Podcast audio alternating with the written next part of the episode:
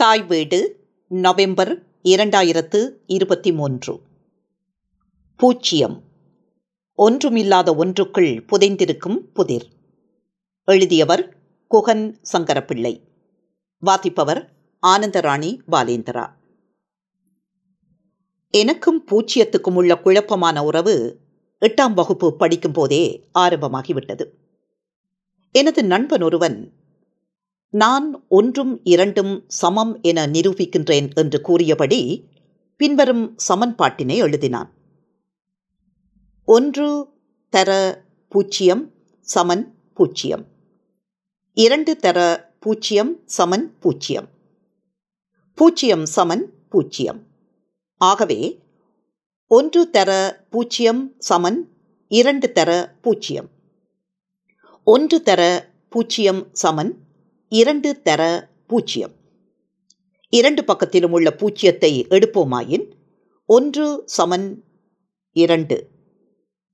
இந்த புதிரினை கணித வல்லுநரிடம் காட்டினால் அவர்களின் பதில் என்னவாக இருக்குமென்றால் ஒன்று தர பூச்சியம் சமன் பூச்சியமில் இருக்கும் பூச்சியமும் இரண்டு தர பூச்சியம் சமன் பூச்சியமில் இருக்கும் பூச்சியமும் வேறு வேறு பூச்சியங்கள்.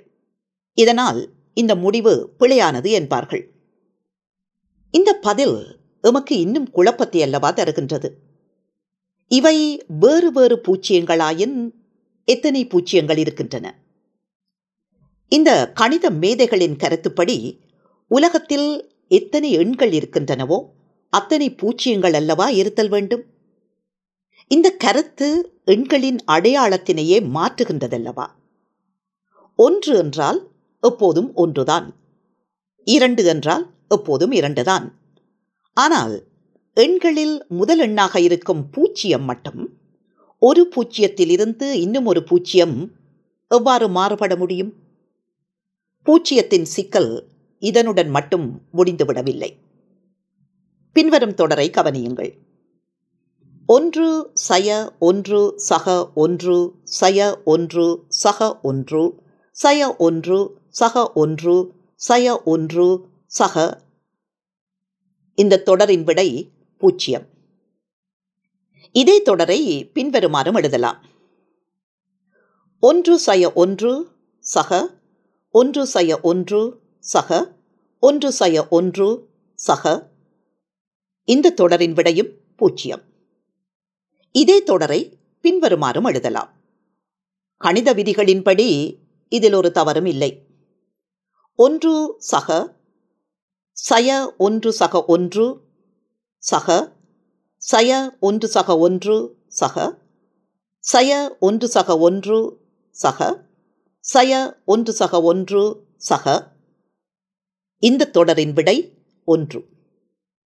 ஒரே எண்களின் கூட்டல் தொடரானால் இரண்டு வேறு விதமான விடைகள். இந்த தொடர்களை ஒன்றுடன் ஒன்று சமப்படுத்தினால் விடயம் விபரீதமாகிவிடும். ஏனெனில் பூச்சியமும் ஒன்றும் சமனாகிவிடும். அது மட்டுமல்ல மேலுள்ள தொடர்களில் ஒன்றுக்கு பதில் எந்த எண் போட்டாலும் அந்த எண் பூச்சியத்துக்கு சமனாக இருக்கும். பூச்சியம் எல்லா எண்களுக்கும் சமனானதாக இருக்குமா? நடைமுறை வாழ்வில் கூட பூச்சியம் மர்மமான முறையில் உபயோகிக்கப்படுகின்றது. நேரம் வருடம் யாவும் பூச்சியத்திலிருந்து ஆரம்பிக்கின்றன. ஆனால் கிழமை நாட்களையும் மாதங்களையும் ஒன்றிலிருந்து எண்ண ஆரம்பிக்கின்றோம். எமது வயதும் பூச்சியத்தில் இருந்துதான் தொடங்குகின்றது. ஆனால் எந்த குழந்தையையும் இப்போ பூச்சியம் வருடம் வயது என்று சொல்வதில்லை. பதிலுக்கு மூன்று மாதமோ அல்லது ஒன்பது மாதமோ என மாதத்தில் வயதனை கூறுகின்றோம். மேற்கத்திய நாட்காட்டியின்படி கேலண்டர் இப்போது இரண்டாயிரத்தி இருபத்தி மூன்றாம் ஆண்டு. அதாவது இவர்களின் கருத்துப்படி இயேசுநாதர் பிறந்து இரண்டாயிரத்தி இருபத்தி மூன்று ஆண்டுகள் கழிந்துவிட்டன. இந்த ஆண்டை தீர்மானித்தவர் ஆறாம் நூற்றாண்டில் ரோமில் வாழ்ந்த டைனிசியஸ் எக்ஸ்கியூஸ் என்னும் மதகுரு. ஆறாம் நூற்றாண்டில் ரோமில் பூச்சியத்தின் உபயோகம் இருக்கவில்லை. இவர் ஒன்றிலிருந்துதான் எண்ண ஆரம்பித்திருப்பார். ஆகவே இரண்டாயிரம் வருட இயர் டூ கே கொண்டாட்டத்தை இரண்டாயிரத்தி ஓராம் ஆண்டு கொண்டாடுவதுதான் சரியானது என்ற ஒரு சர்ச்சையான கட்டுரையொன்றை ஆயிரத்தி தொள்ளாயிரத்தி தொண்ணூற்றி ஆறாம் ஆண்டு வாஷிங்டன் போஸ்ட் பத்திரிகை வெளியிட்டிருந்தது. ஏன்?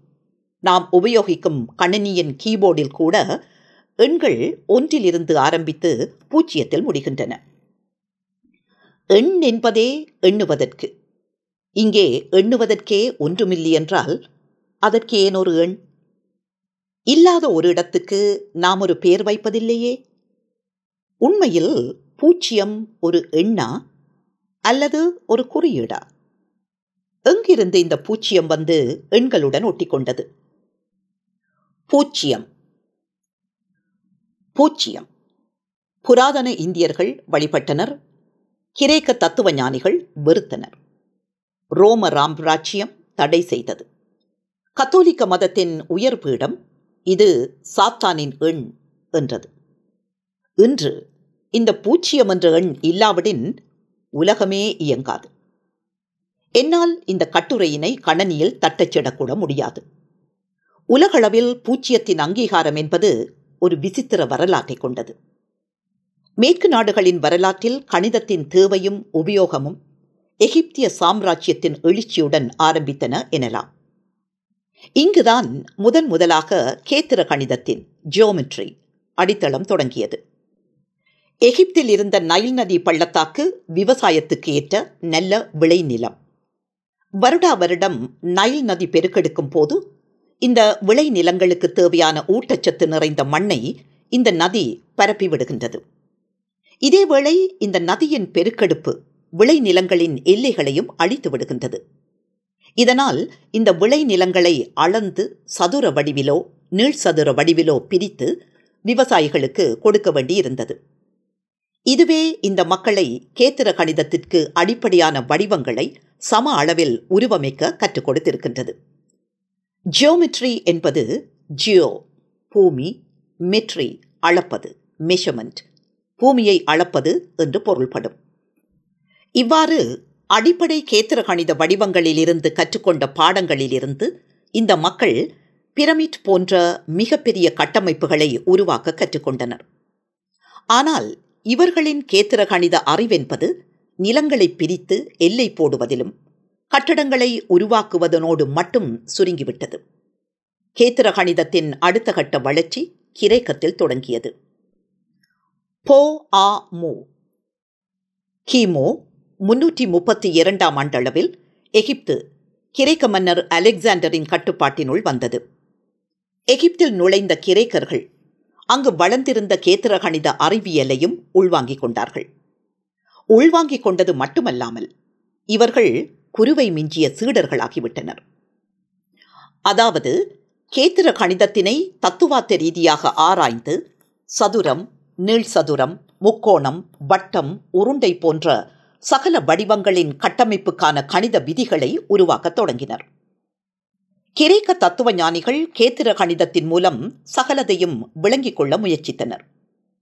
பூமியை கிரகங்கள் வட்டமாக சுற்றுதல் சூரியன் மற்றும் சந்திரன் போன்றவற்றின் வட்டமான தோற்றம் போன்றவை கேத்திர கணிதத்தில் வரும் நேர்த்தியான வட்டம் உருண்டை போன்று இருப்பதால் இவர்களை கேத்திர கணிதம் மூலம் கடவுள் படைத்த இயற்கையின் விதிகளை விளங்கிக் கொள்ள முடியும் என்ற நம்பிக்கையை கொடுத்தது. இப்போதுள்ள கணித வல்லுநர்களுக்கு ஒரு பேப்பரும் பென்சிலும் எவ்வளவு முக்கியமோ அதே போல முன்னர் வாழ்ந்த கிரேக்க கணித வல்லுநர்களுக்கு அடிமட்டமும் ரூலர் பாகை மானியம் புரொட்ராக்டர் முக்கியமான உபகரணங்களாக இருந்தன. கிரேக்கத்தில் இருந்த கணித வல்லுநர்களில் மிக முக்கியமான ஒருவர் பைத்தகரஸ். பைத்தகரஸ் ஒரு சிக்கலான பேர்வழி. இவர் மறுபுறப்பை நம்பியிருந்தார். மாமிசம் சாப்பிடுவதில்லை. இவரது கருத்துக்களால் கவரப்பட்ட இவரின் சீடர்கள் இவருடன் சேர்ந்து ஒரு குழுவாக இயங்கினர். கல்ட். இவர்களின் இன்னும் ஒரு நம்பிக்கை மனிதர்கள் குளிர்காலத்தில் மட்டுமே உடலுறவு வைத்துக் கொள்ள வேண்டும். இந்த உறவினாலே உருவாகும் குழந்தைகள் மிகுந்த புத்திசாலிகளாக வளர்வார்கள் என்பதாகும். பைத்தகரஸ் என்றாலே எமக்கு சிறுவயதில் படித்த செங்கோண முக்கோணத்தின் பக்கங்களை கணிக்கும் சமன்பாடுதான் நினைவுக்கு வரும். உண்மையில் இந்த சமன்பாடு பைத்தகரசினால் உருவாக்கப்படவில்லை. அவரது காலத்துக்கு ஆயிரம் வருடங்கள் முன்னரே பெபிலோனில் அது இருந்திருக்கின்றது. பைத்தகரஸ் அவருடைய காலத்தில் அவருடைய இசை புலமைக்காகவும் பெயர் பெற்றிருந்தார். பைத்தகரஸ் கிட்டார் போன்ற நரம்பு ஸ்ட்ரிங் இசைக்கருவியில் உருவாகும் ஒலிகளை அவதானித்தார். இந்த இசைக்கருவிகளின் நரம்புகளின் மத்தியில் ஒரு கட்டியை வைத்து இந்த நரம்புகளை அசைக்கும் போது உருவாகும் ஒலிகளின் தரம் ஒரு குறிப்பிட்ட இடைவெளிகளில் இனிமையாக இருப்பதனை அவதானித்தார். உதாரணமாக எட்டு அங்குல நீளமான ஒரு நரம்பு இசைக்கருவியில் நரம்புகளின் மத்தியில் கட்டையை ஒரு பக்கம் மூன்று அங்குலமும் மறுபக்கம் ஐந்து அங்குலமும் இருக்கக்கூடிய மாதிரி வைத்து ஒலிகளை எழுப்பும் போது உருவாகும் இசை அற்புதமாக இருந்தது. இவர் இன்னும் ஒரு விடயத்தையும் அவதானித்தார். அதாவது நடுவில் இருக்கும் கட்டியை வைக்கும் இடங்களின் விகிதங்கள் விகிதமுறு எண்களாக ரஷனல் நம்பர்ஸ் இருக்கும் இடத்தில் எழும் ஒலிகள் மென்மையானவையாகவும் மற்றவை அபசுரங்களாகவும் இருந்தன. உதாரணமாக எட்டு அங்குல இசை நாரின் மத்தியில் இருக்கும் கட்டையை இரண்டு தசம் மூன்று அங்குலத்திற்கும் ஐந்து தசம் ஏழு அங்குலத்துக்கும் இடையில் வைப்போமாயின் இதில் எழும் ஒலி அபத்தமாக இருந்தது. இதுவே பைத்தகரசை விகிதமுறு எண்களை உடைய விகிதங்கள் என நம்ப வைத்தது. பைத்தகரசின் காலத்தில் பூமிதான் பிரபஞ்சத்தின் மையத்தில் இருக்கின்றது எனவும் மற்ற கிரகங்கள் சூரியன் சந்திரன் போன்றவை பூமியை சுற்றி வருகின்றன என நம்பியிருந்தனர். இப்படி சுற்றி வரும் கிரகங்களும் சந்திரனும் சூரியனும் ஒரு குறிப்பிட்ட விகிதத்தில் சுற்றி வருகின்றன என நம்பினர். கிட்டார் கம்பிகள் எவ்வாறு இனிமையான இசைகளை விகிதமுறு எண்களில் ஒலிக்கின்றனவோ அவ்வாறே பிரபஞ்சத்தில் சுழலும் கிரகங்களும் சூரியனும் சந்திரனும் சுழன்று பிரபஞ்சத்தின் அசைவில் ஒரு இணக்கம் ஹாமனி இருப்பதாக கருதினர்.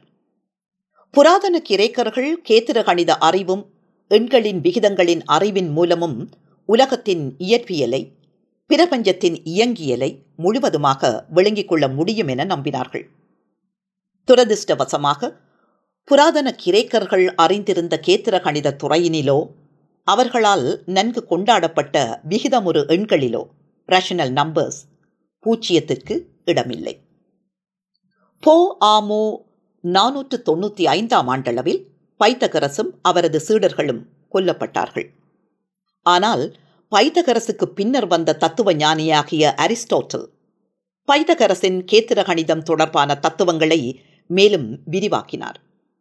அரிஸ்டோட்டல் கிரகங்களினதும் நட்சத்திரங்களினதும் பூமியை சுற்றிய நகர்வை நிகழ்த்துவதற்கு ஒரு மகா நகர்த்தும் சக்தி பிரைம் மூவர் இருக்க வேண்டும். அது இறைவனின் சக்திதான் என நம்பியிருந்தார். அரிஸ்டோட்டலின் சீடராகிய தொலமி பூமியை மையப்படுத்தி கிரகங்களின் நகர்வுகளை கணித்திருந்தார். இவரது கோட்பாடுகளுக்கு அமையத்தான் இன்றும் சமய மற்றும் சோதிட சாத்திர துறைகளில் கிரகங்களின் நகர்வுகளை அவதானிக்கின்றனர். அரிஸ்டோட்டல் பூச்சியத்தை மட்டுமல்ல எண்களின் மறுமுனையில் இருக்கும் முடிவிலிகளை கூட ஏற்கவில்லை. எல்லையற்ற ஒன்றை இயற்கையில் இறைவனால் எவ்வாறு படைத்திருக்க முடியும் என்பது இவரது வாதம். அரிஸ்டோட்டல் இன்னும் ஒரு விடயத்தையும் வலியுறுத்தியிருந்தார்.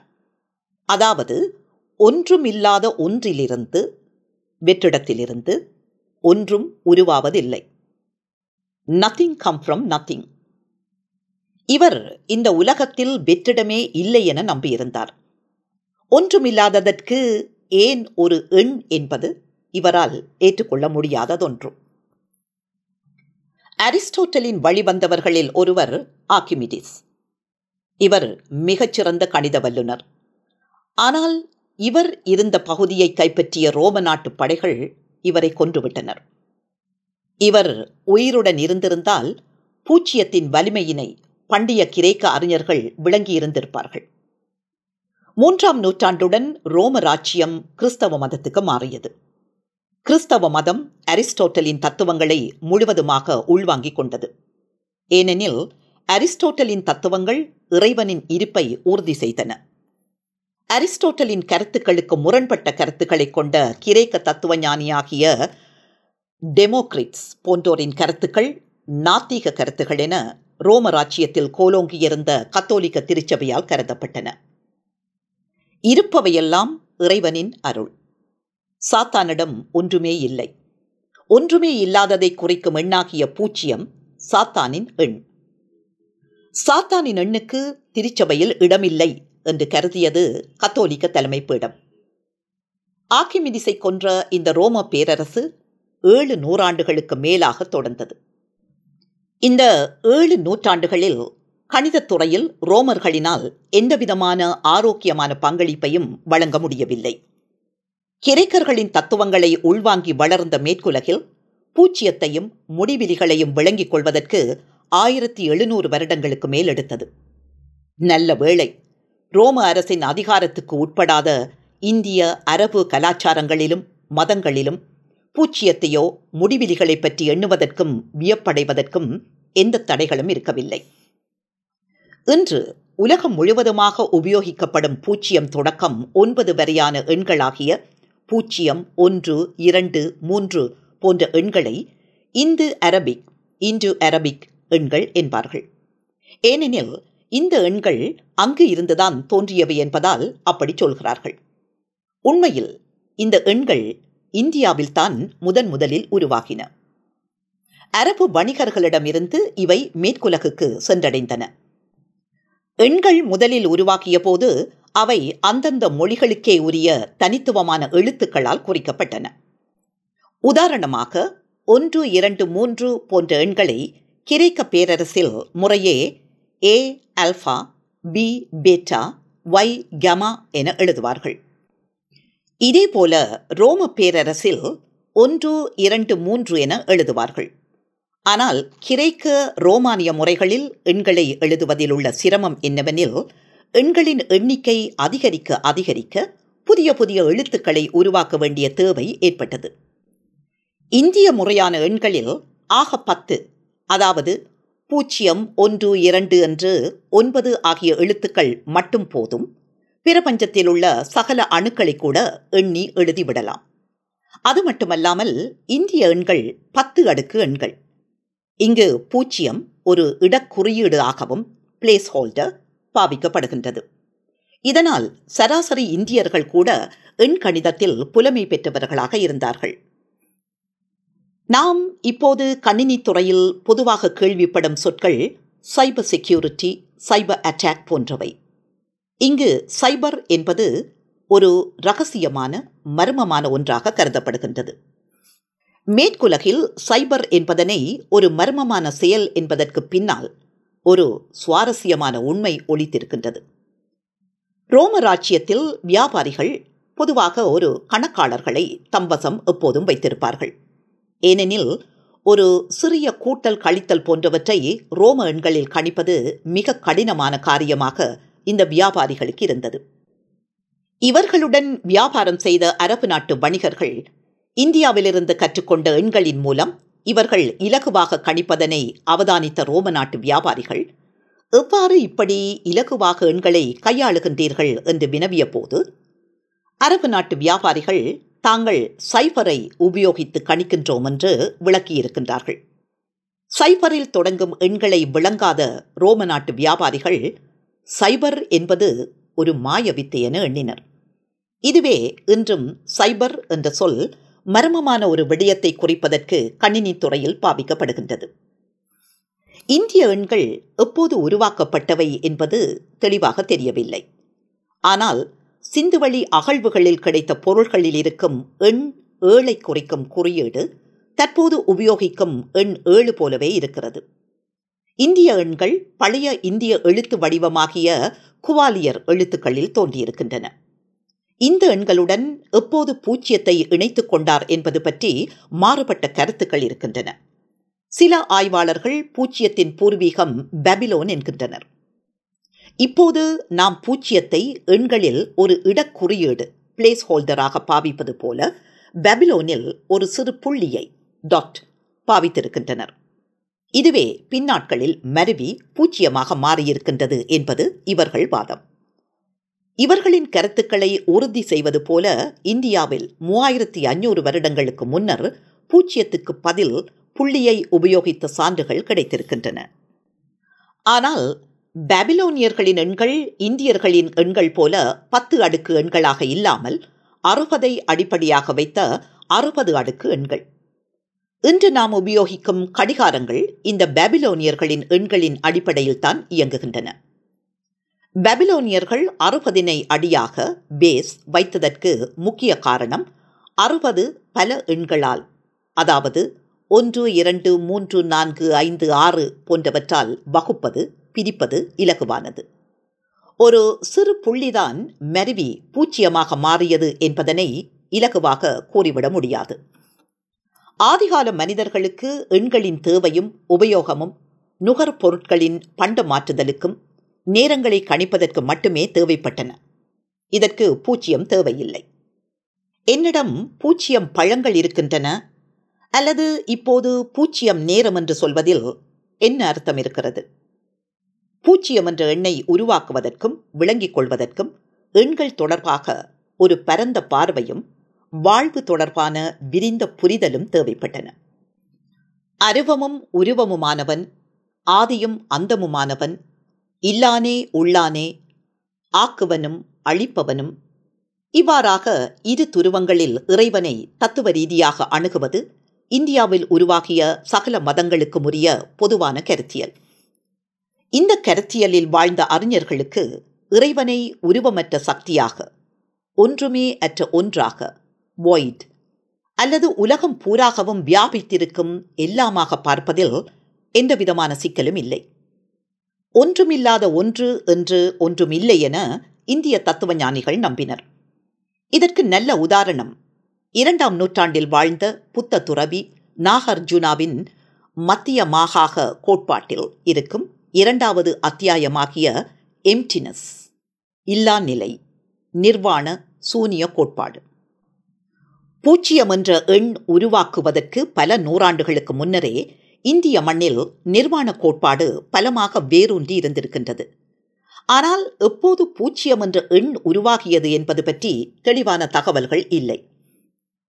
அறுநூறாம் நூற்றாண்டில் வாழ்ந்த சிறிய நாட்டு மதகுரு ஒருவரின் குறிப்பில் இந்தியாவில் ஒன்பது எண்களை உபயோகிக்கின்றனர் என்ற குறிப்பு இருக்கின்றது.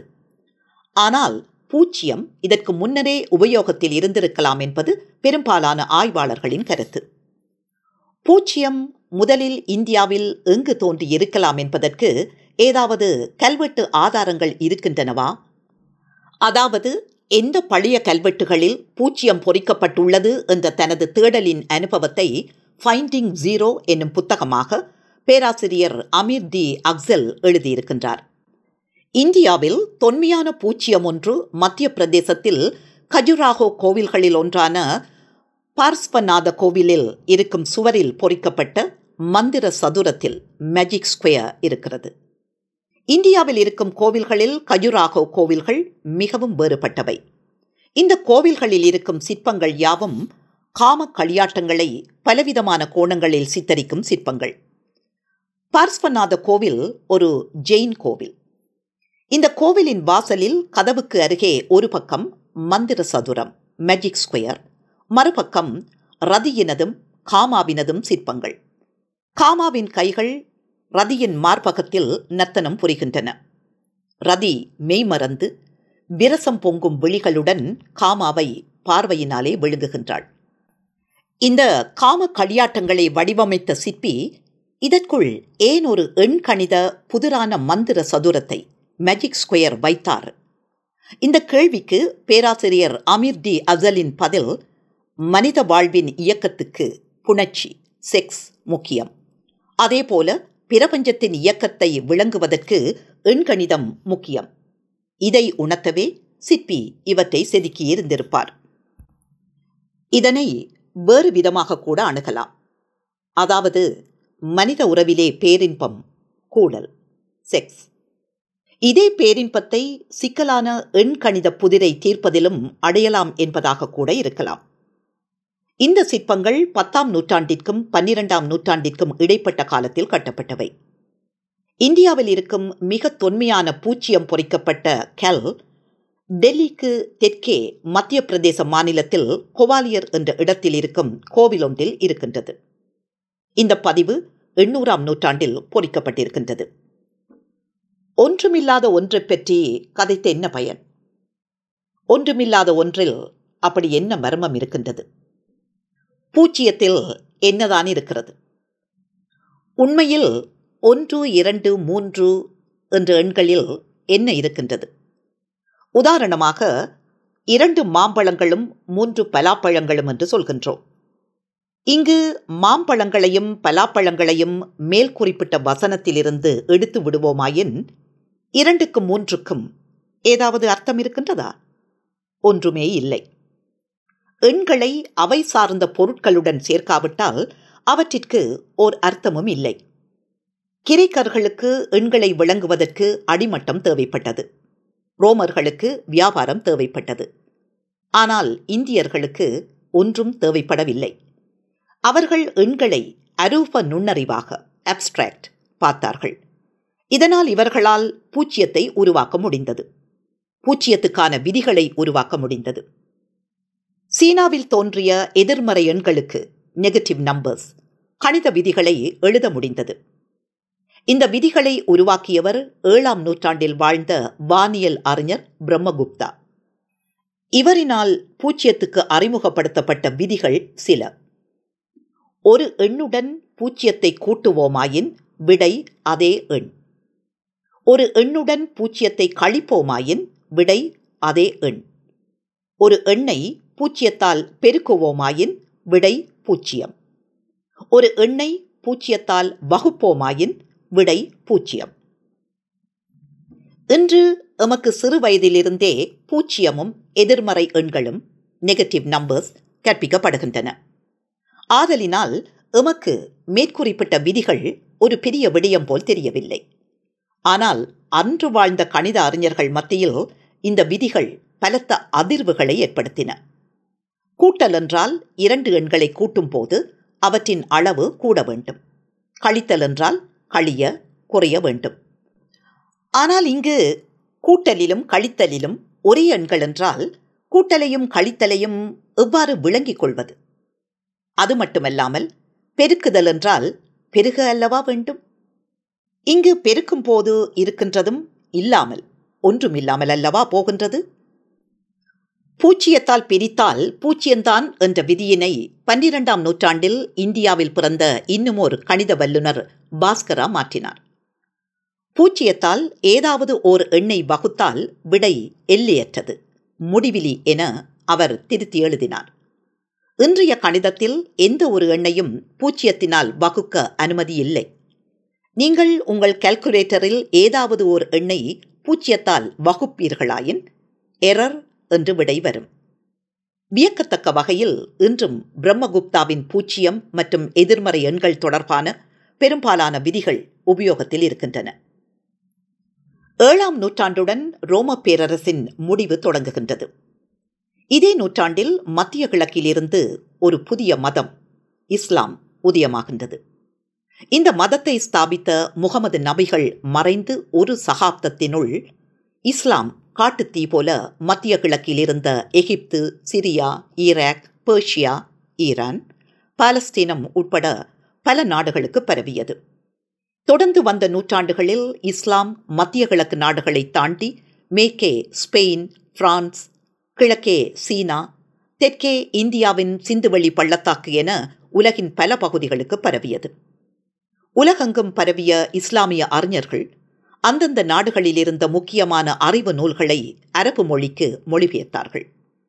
கிரேக்கத்தில் இருந்த பல தத்துவங்கள் இன்று வரை அழியாமல் இருப்பதற்கு இவை இந்த அரபு அறிஞர்களால் மொழிபெயர்த்து பாதுகாக்கப்பட்டது முக்கிய காரணம். இந்த காலகட்டத்தில் ஈராக்கின் தலைநகரான பாக்தாத் அறிவுலகின் தலைநகராக இருந்தது.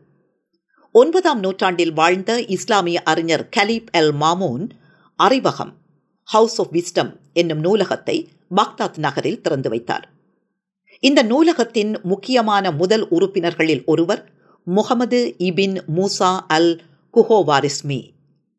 இவர் பல நூல்களை எழுதி வெளியிட்டிருந்தார். இதில் முக்கியமான கணித நூல் அல் ஜபார் முழுமையான பேர் அல் ஜபார் வால் மெகுபாலா இந்த நூலுடன் இந்திய எண்கள் பூச்சியம் உட்பட அரபு உலகத்திற்கு அறிமுகமாகின்றன. பூச்சியம் இந்திய எல்லைகளை தாண்டி வெளியுலகுக்கு வந்துவிட்டது.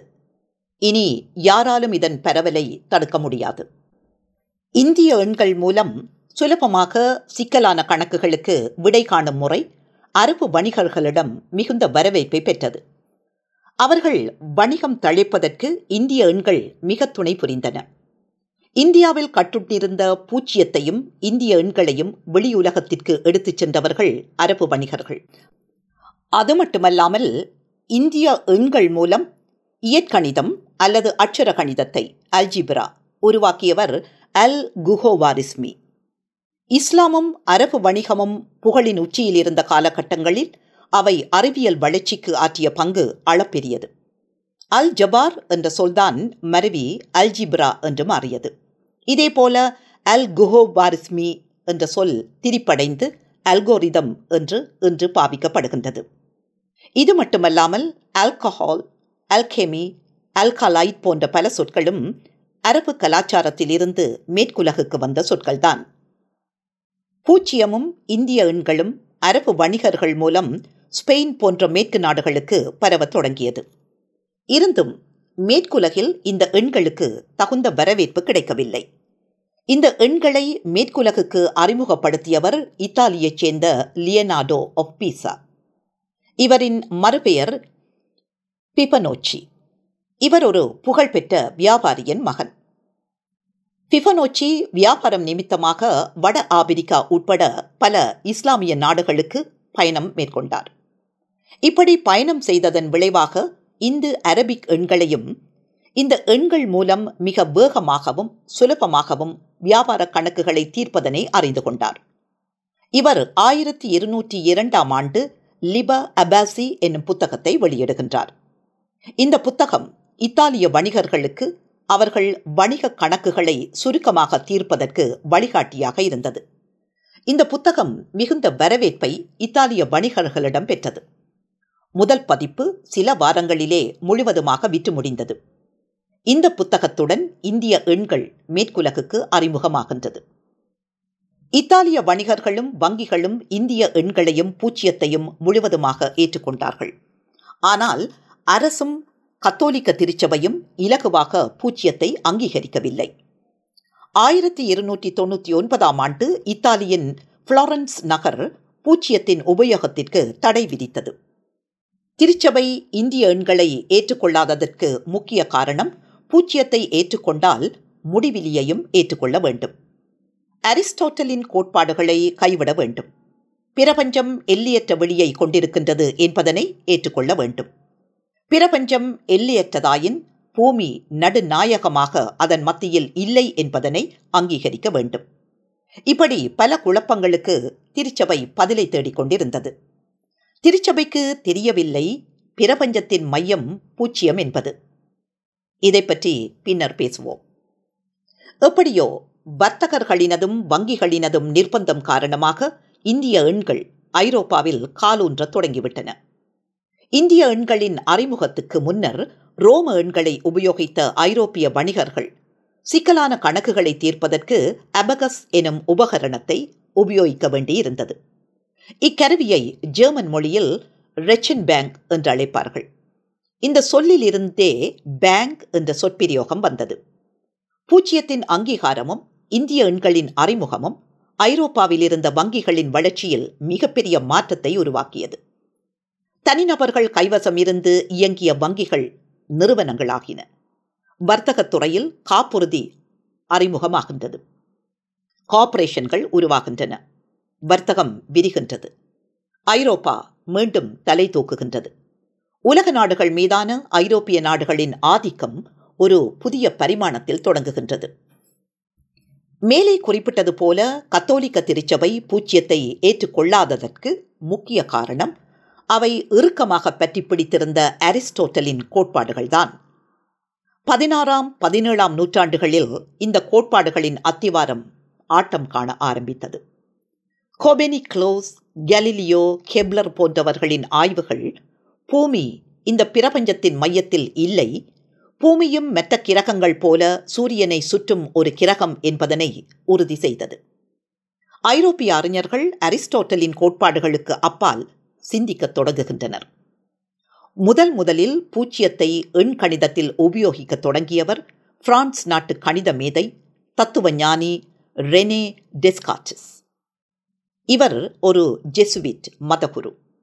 இவர்தான் எக்ஸ் ஒய் என்ற அச்சுகளில் உருவாகும் வரைபடங்கள் மூலம் கேத்திர கணிதத்தில் இருக்கும் வட்டம் நீள்வட்டம் போன்ற சகல உருவங்களுக்கும் அல்ஜிபிரா இருக்கும் சமன்பாடுகள் மூலம் விவரிக்கலாம் என்பதனை எண்கணிதத்தில் அறிமுகப்படுத்தியவர். இவர் உருவாக்கிய எக்ஸ் ஒய் என்னும் அச்சு வரைபடங்கள் கட்டிசியன் கோஆர்டினேட்ஸ் என்று அழைப்பார்கள்.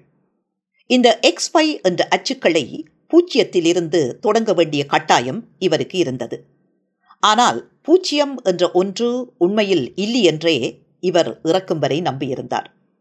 அத்துடன் எதிர்மறை எண்களையும் நெகட்டிவ் நம்பர்ஸ் இவர் நம்பவில்லை.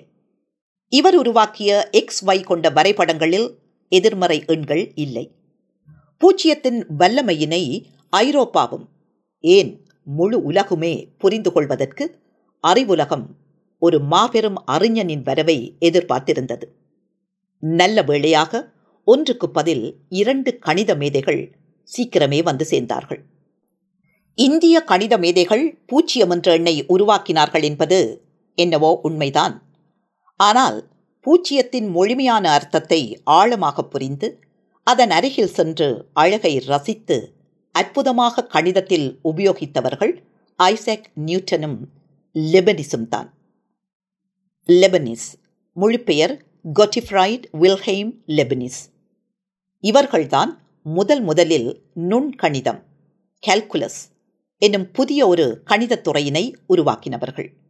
உண்மையில் நுண்கணிதத்தினை கணிதத்துறை என்பதனை விட ஓர் அற்புதமான தொழில்நுட்பம் டெக்னாலஜி என்பதுதான் பொருத்தமாக இருக்கும். இன்று கூகுள் என்ற தேடல் இயந்திரம் சர்ச் என்ஜின் இயங்குவதிலும் சரி. யூடியூப்பில் வீடியோக்களை பகிர்வதிலும் சரி. இணையத்தில் பாட்டுகளையோ செய்திகளையோ கேட்பதிலோ அல்லது பகிர்வதிலோ சரி. அனைத்து வகைப்பட்ட தகவல் தொடர்பு தொழில்நுட்பங்களுக்கும் பின்னணியில் நுண்கணிதம் இருக்கின்றது. இயல்பியலின் சிக்கலான விதிகளை மனிதர்களுக்கு மொழிபெயர்ப்பது நுண்கணிதம். இதனால்தான் இயல்பியலில் நோபல் பரிசு பெற்ற ரிச்சர்ட் ஃபெய்ன்மன் கூறினார் நீங்கள் இறைவனுடன் பேச வேண்டுமாயின் நுண்கணிதத்தை கற்க வேண்டும் என்றார். நியூட்டனும் லெபனிஸும் ஒரே காலத்தில் ஐரோப்பாவில் வாழ்ந்தவர்கள். நியூட்டன் இங்கிலாந்திலும் லெபனிஸ் ஜெர்மனியிலும் வசித்தார். வியக்கத்தக்க வகையில் இருவரும் சுயாதீனமாகவே நுண்கணிதத்தினை உருவாக்கியிருந்தார்கள். இவர்கள் ஒருவரையொருவர் அறிந்திருக்கின்றனர். ஆனால் சந்தித்ததற்கான ஆதாரங்கள் இல்லை. நாம் டொரண்டோவிலிருந்து அஞ்சூறு கிலோமீட்டருக்கு அப்பால் இருக்கும் மொன்றியலை ஐந்து மணித்தியாலங்களில் காரில் சென்றடைகின்றோம். இதன்போது காரின் சராசரி வேகம் மணித்தியாலத்துக்கு நூறு கிலோமீட்டர். இது யாவருக்கும் தெரிந்த விடயம். அதாவது தூரத்தை நேரத்தால் பிரித்தால் வேகத்தை கணிக்கலாம் என்பது. இது சராசரி வேகம். ஆனால் ஒரு குறிப்பிட்ட கணத்தில் வேகத்தை எவ்வாறு கணிப்பது? நியூட்டனின் விளக்கம் ஒரு கணப்பொழுது எனும் போது நேரம் மிக மிகச் சிறிது. அதாவது பூஜ்ஜியம் நிமிடங்கள். இந்த நிமிடங்களில் போகக்கூடிய தூரம் மிக மிகச் சிறிது. அதாவது பூஜ்ஜியம் மீட்டர்கள். ஆகவே பூஜ்ஜியம் தூரத்தை பூஜ்ஜியம் நிமிடங்களினால் வகுத்தால் கணப்பொழுதின் வேகத்தை கணித்து விடலாம் என்பதுதான். இந்த தர்க்கத்தில் லாஜிக் உள்ள முரண் புதிரை பாரடாக்ஸ் வாசகர்கள் அறிந்து கொள்வீர்கள். எண்கணித விதிகளின்படி எந்த ஒரு எண்ணையும் பூஜ்ஜியத்தால் வகுக்க அனுமதியில்லை. இதுவே நியூட்டன் நுண்கணிதத்தினை அறிமுகப்படுத்திய போது பலத்த சர்ச்சைகளை உருவாக்கியது. நியூட்டனின் நுண்கணிதத்தில் அவர் நேரடியாக பூச்சியத்தை பூச்சியத்தினால் வகுக்கவில்லை. மாறாக நேரமும் தூரமும் பூச்சியத்தை அணுகும் போது வேகத்தை கணிப்பிடும் முறையினையே அவரது கணிப்பீட்டில் உபயோகித்திருந்தார். ஆனால் இதனை நியூட்டன் விவரமாக விவரிக்கவில்லை.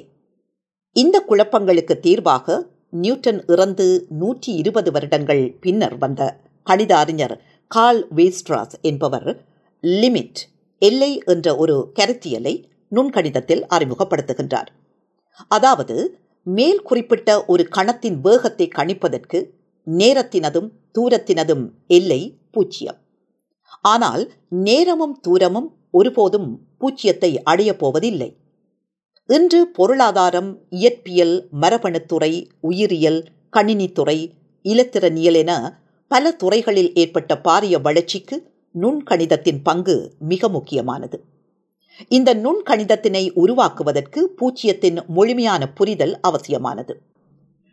நுண்கணிதத்தினை உருவாக்கியவர்களில் ஒருவரான லெபனீஸ் பூச்சியத்தையும் ஒன்றையும் பூச்சியம் ஒன்று மட்டுமே வைத்து எண் தொடரை உருவாக்கினார். இதனை ஆங்கிலத்தில் பைனரி எண்கள் என்பார்கள். இன்று கணனியின் முழுமையான தொழிற்பாடுகளுக்கும் கணனியினை இயக்கும் மென்பொருள் சாஃப்ட்வேர் உருவாக்குவதற்கும் இந்த எண்களே பயன்படுகின்றன.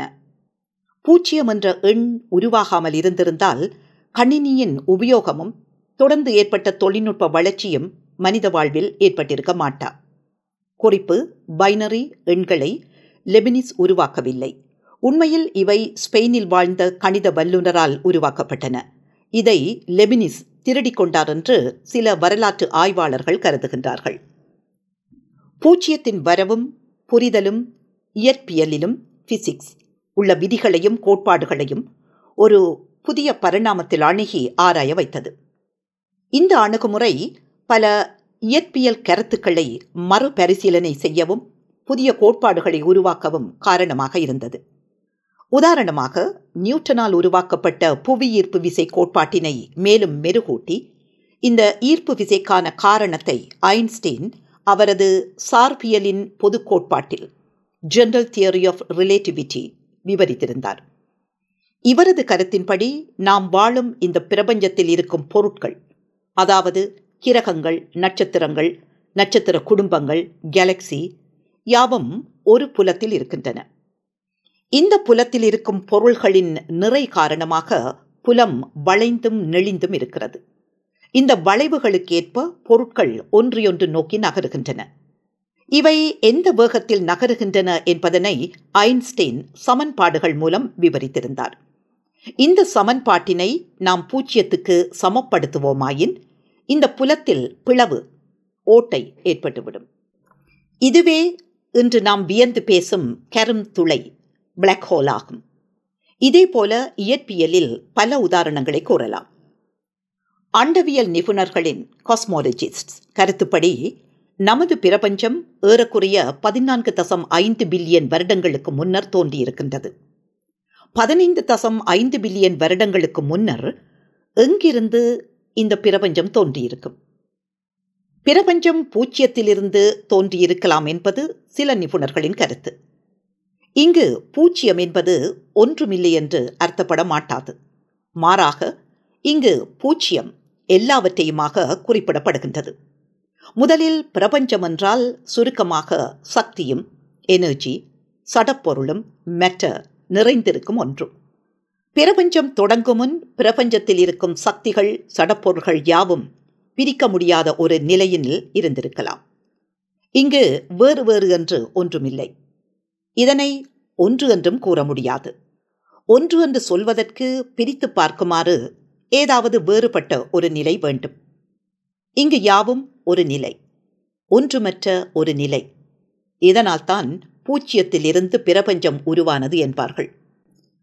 பூச்சியத்தில் இருந்துதான் பிரபஞ்சம் உருவாகி இருந்ததால் பிரபஞ்சத்தின் மையம் பூச்சியமல்லவா பிரபஞ்சத்தின் தொடக்கம் மட்டுமல்ல முடிவும் பூச்சியத்தில் தான் முடிகின்றது. பிரபஞ்சம் விரிகின்றது. The expansion of the universe என்பதனை வாசகர்கள் கேள்விப்பட்டிருப்பீர்கள். இந்த விரிவு பிரபஞ்சத்தில் உள்ள சகலத்தையும் பிரித்து ஒன்றுமற்ற ஒரு நிலை அதாவது பூச்சியத்தில் முடியும். பிரபஞ்சத்தின் சகல ஆட்டங்களும் பூச்சியத்தில் தொடங்கி பூச்சியத்தில் முடிகின்றது. பிரபஞ்சம் என்பது பூச்சியத்தில் தொடங்கி பூச்சியத்தில் முடியும் ஒரு அற்புத நாட்டியம். பிரபஞ்சத்தின் வாழ்வினியே ஒரு சிறு வட்டத்தினுள் வெளிப்படுத்தும் பூச்சியம் மனிதகுலம் உருவாக்கிய ஓர் அழகிய எண் குறியீடு. பிற்குறிப்பு. மந்திர சதுரம் என்பது குறுக்கெழுத்து போட்டி போல எண்களில் விளையாடும் ஒரு புதிர் போட்டி. இது கிட்டத்தட்ட பத்திரிகைகளில் வரும் சுடோக்கு போன்ற புதிர்தான். ஒரு வேறுபாடு என்னவெனில் இந்த புதிரில் சதுரங்களில் இருக்கும் எண்களை குறுக்காக டயகனல் கூட்டும் போதும் ஒரே எண் விடையாக வர வேண்டும். இந்த எண் புதிர் போட்டி முதன் முதலில் சீனாவில் தோன்றியதற்கான சான்றுகள் இருக்கின்றன.